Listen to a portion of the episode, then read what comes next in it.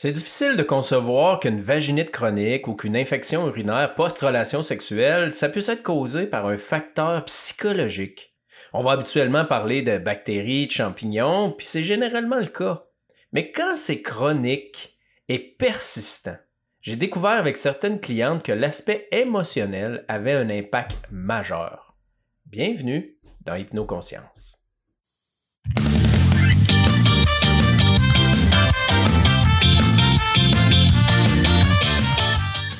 Vaginite chronique, infection urinaire post-relation sexuelle, kyste, euh, endométriose, fibrome, oui, il peut y avoir une influence psychosomatique dans tout ça. Mon nom est Pascal Brousseau et je t'en reparle dans un instant.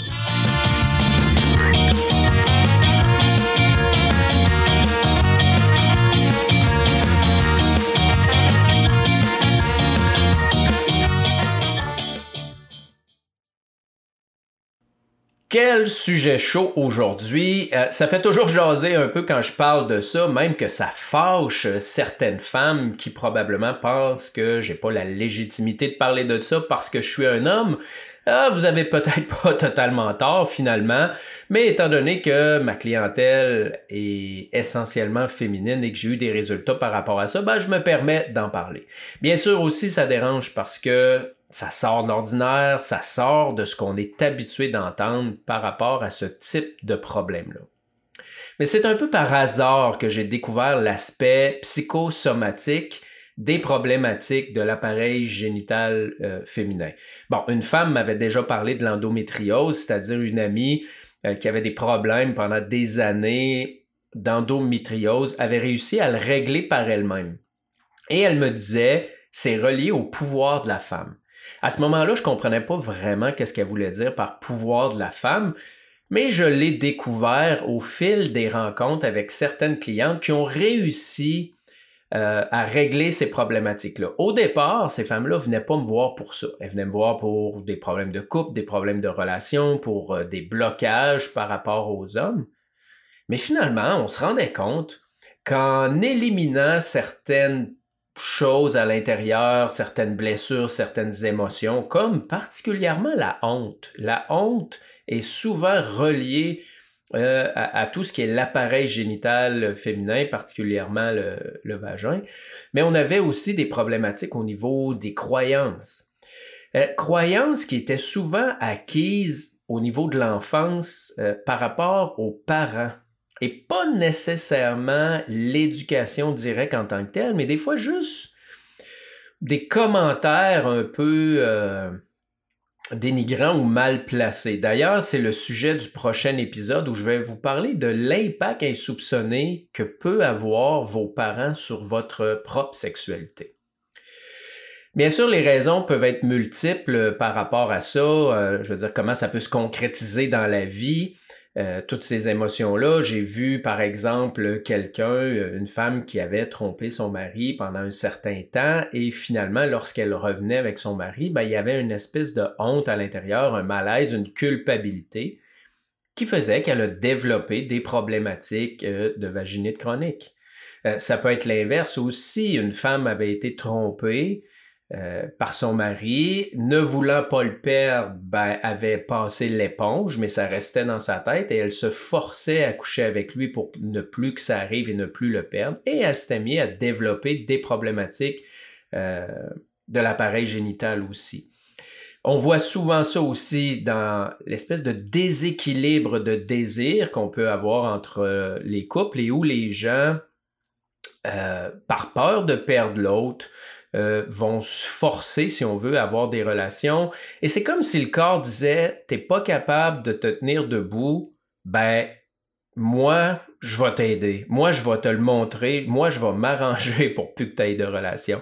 Et j'ai fait une vidéo de TikTok là-dessus euh, qui a vraiment bien marché. J'ai eu à peu près, euh, je pense c'est au-dessus de 27 000 vues.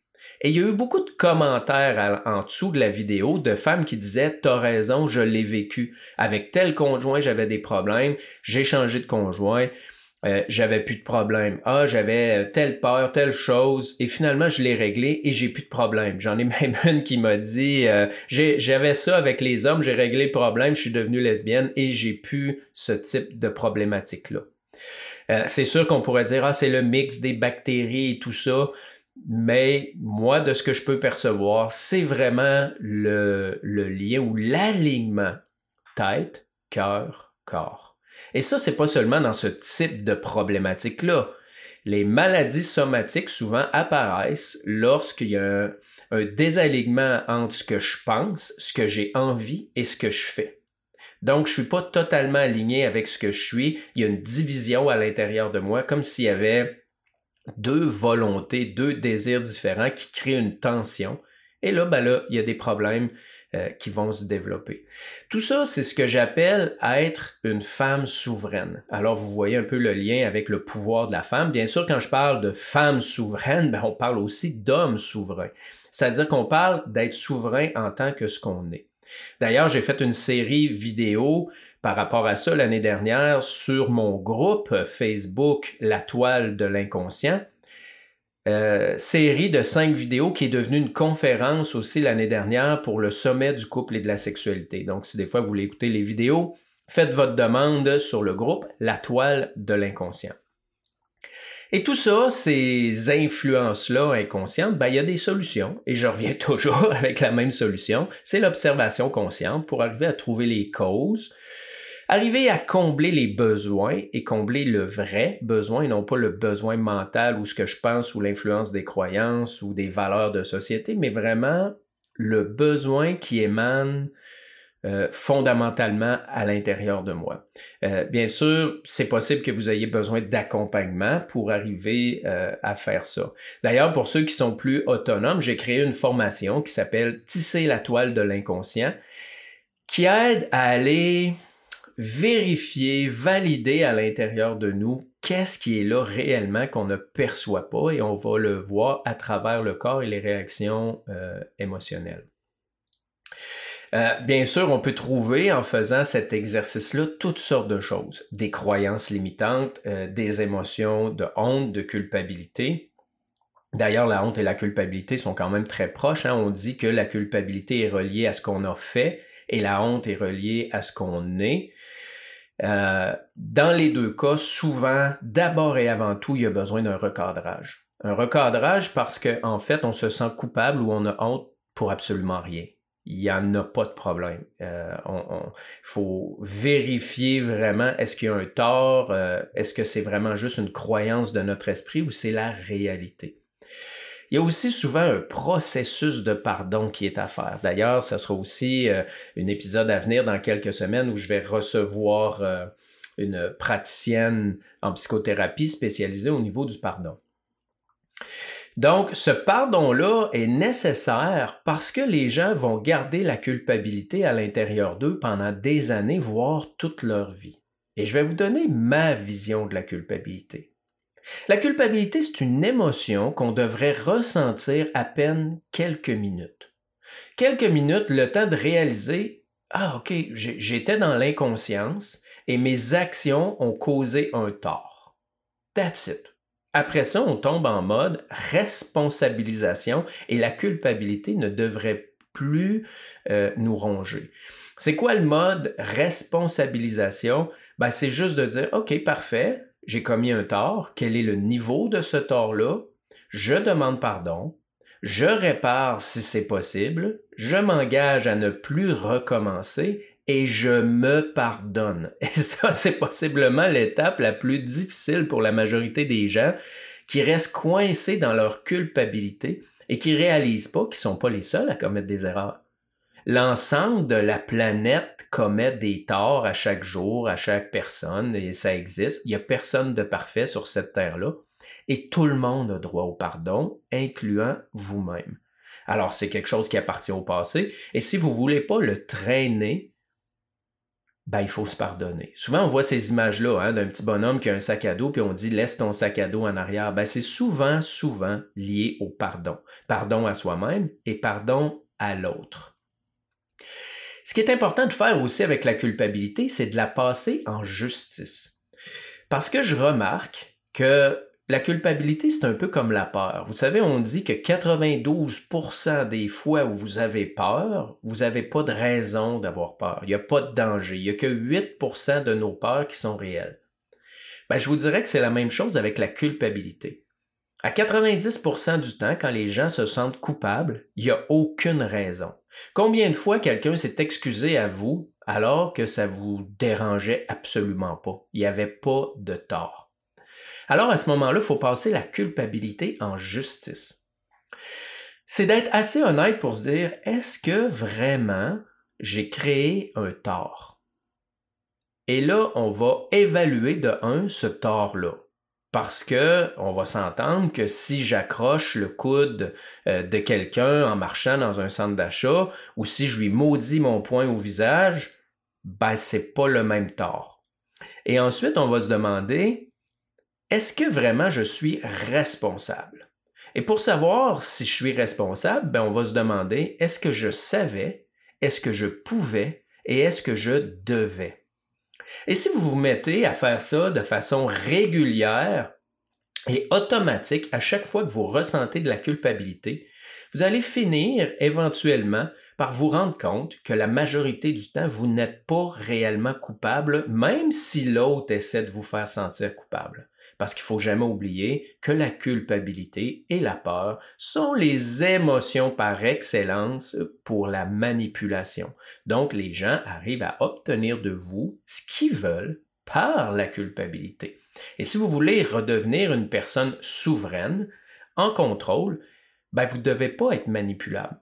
Donc, la culpabilité va être à travailler de façon euh, vraiment profonde et importante. Et je dis profonde parce que oui, passer la culpabilité en justice, ça aide à se réajuster dans le moment présent, mais il y a beaucoup de culpabilité qui nous habite souvent, qui viennent du passé. Donc l'observation consciente euh, va nous amener, dans le fond, à déterrer euh, cette culpabilité-là et la transformer. Parce que souvent, ce qui arrive, la peur et la culpabilité aussi nous amènent à ne pas être capable de s'affirmer.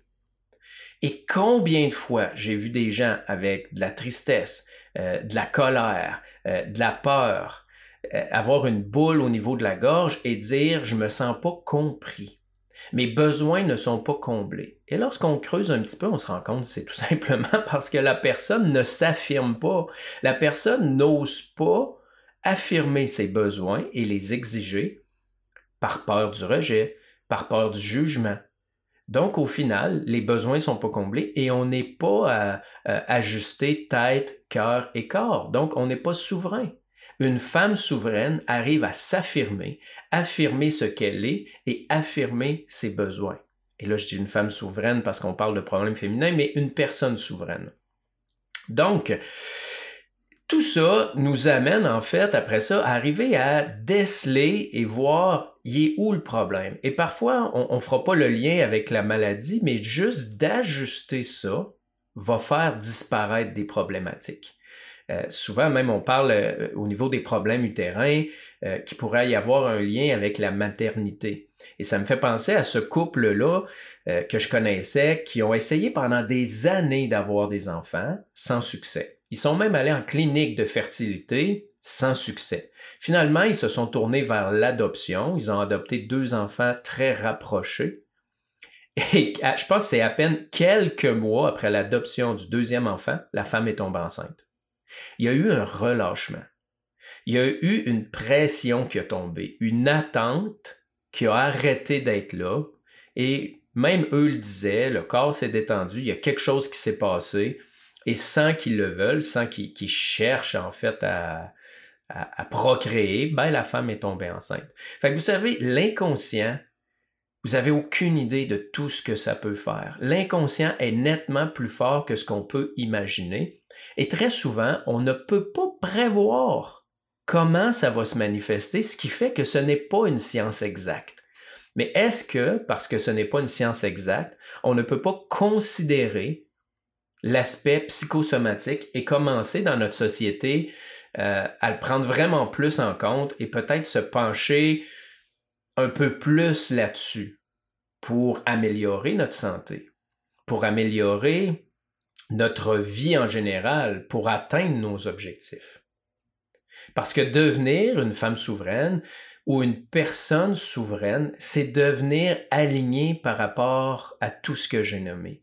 Mais c'est aussi respecter la souveraineté de l'autre et les besoins de l'autre. Imaginez, souvent on n'arrive pas à être souverain parce que, comme je disais tantôt, il y a des gens qui résistent. Parce que plus on devient souverain, moins on comble les petits besoins des autres, moins on est manipulable. Et ça, ça dérange. Alors vérifiez donc vous-même à quel point vous empêchez l'autre d'être souverain ou souveraine. Respectez donc la souveraineté d'autres. Respectez les besoins de l'autre. Facilitez sa route vers l'autonomie et vers la souveraineté. Tissez la toile de votre inconscient de façon à devenir une reine et un roi. D'ailleurs, cette formation-là, c'est la toile de l'inconscient. Si vous voulez avoir plus d'informations, vous pouvez venir euh, soit sur ma page Facebook, Pascal Brousseau Hypnoconscience, ou sur mon site internet, pascalbrousseau.com. Cette formation-là consiste justement à observer, à ressentir qu'est-ce qui m'empêche d'être souverain, d'être vraiment qui je suis et qui je veux être dans cette vie-là. Cette technique-là permet de voir comment on est programmé et de reprogrammer progressivement notre cerveau ou nos, connexions neuronales pour arriver à avoir la confiance, l'estime, l'amour de soi et être capable de vivre une, vie euh, épanouissante et voire même, euh, pour ceux qui m'écoutent régulièrement, éliminer des symptômes euh, physiques, même de douleurs chroniques, parce que personnellement, j'y suis arrivé et j'ai plusieurs clients qui, qui y sont arrivés aussi. Dans le cas de la, femme souveraine, ben souvent ce qu'on va voir, justement, oui, c'est des symptômes désagréables qui vont disparaître, mais c'est aussi beaucoup le type de personne qu'on va attirer. Si vous êtes une personne, quand je parlais de culpabilité, qui ressentez beaucoup de culpabilité, ben, vous risquez possiblement d'attirer des personnes qui vous manipulent. Et lorsque vous n'aurez plus ça, ça fonctionnera plus avec ces gens-là. Mais vous allez attirer des gens qui aiment les personnes souveraines, et qui les respecte. Donc sur ce, je vous souhaite vraiment une bonne réflexion par rapport à tout ça. J'espère que cet épisode-là t'a éclairé, peut-être ouvert l'esprit sur quelque chose que tu ne pensais pas euh, du tout possible. Donc, je t'invite à t'abonner, à partager ce podcast-là autour de toi si tu penses que ça peut aider quelqu'un d'autre. Je t'invite au prochain épisode où je te parle de l'impact insoupçonné de nos parents sur notre sexualité. Sur ce, prends soin de toi et je te souhaite vraiment une excellente journée.